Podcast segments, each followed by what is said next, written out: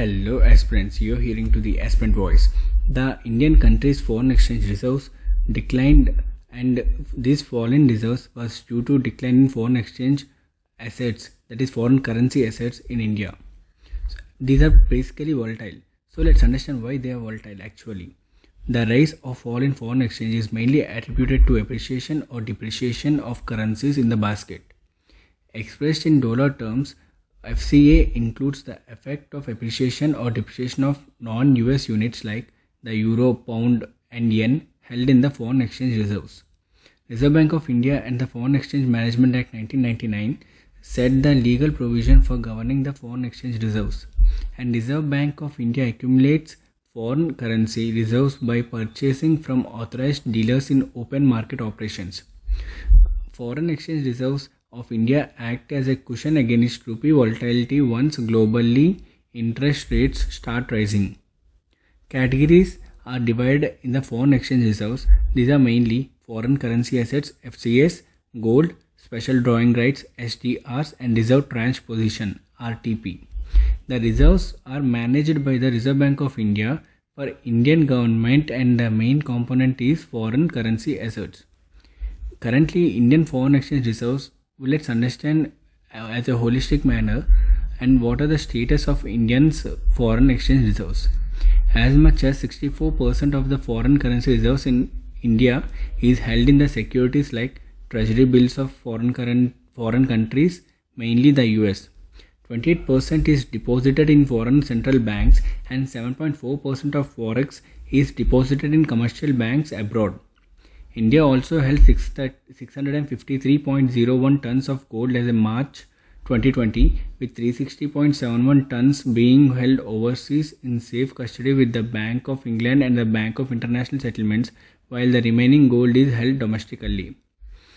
So what are the benefits of this foreign exchange to India?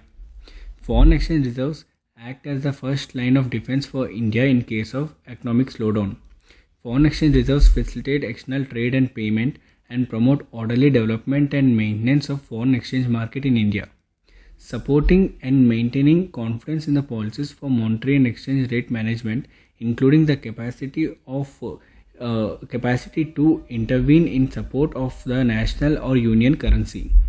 It will also limit external vulnerability by maintaining foreign currency liquidity to absorb shocks during times of crisis or when access to borrowing is curtailed let's uh, remember some fun facts or key facts. In 1980, India had foreign exchange reserves of over 7 billion US dollars, more than double the level 2.55 billion dollars of what China had at that time. In 1990, foreign exchange reserve covered just 4.8 weeks of imports. Therefore, it's followed by economic reforms of 90s that is LPG policy. In June 2020, India for the first time crossed 500 billion US dollar mark and the total forex reserves touched all-time high of 590 billion US dollars marks in January 2021. Here the significance is the rising foreign exchange reserves help in maintaining India's external and internal financial issues at a time when the economic growth is set to contract in 2020-21.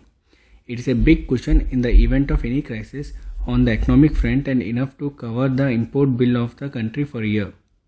The rising reserves have also helped the rupee to get strengthened against the dollar and reserves will provide a level of confidence to markets that a country can meet its external obligations demonstrated the backing of domestic currency by external assets and assist the government in meeting its foreign exchange needs and uh, external debts obligations and maintain a reserve for national disaster or emergencies. So why are the foreign exchange reserves rising despite the slowdown in the economy in India? Because this is a logic, right? You should have a logic. Here, the rise in investment in foreign portfolio investors in Indian stocks and foreign direct investments, fall in crude oil prices has brought down the oil import bill saving the precious foreign exchange. And overseas remittances and uh, foreign travels have fallen steeply down by 61% in this the foreign exchange reserves are getting uh, raised though the economy is in slowdown. This is all about the foreign exchange reserves in india.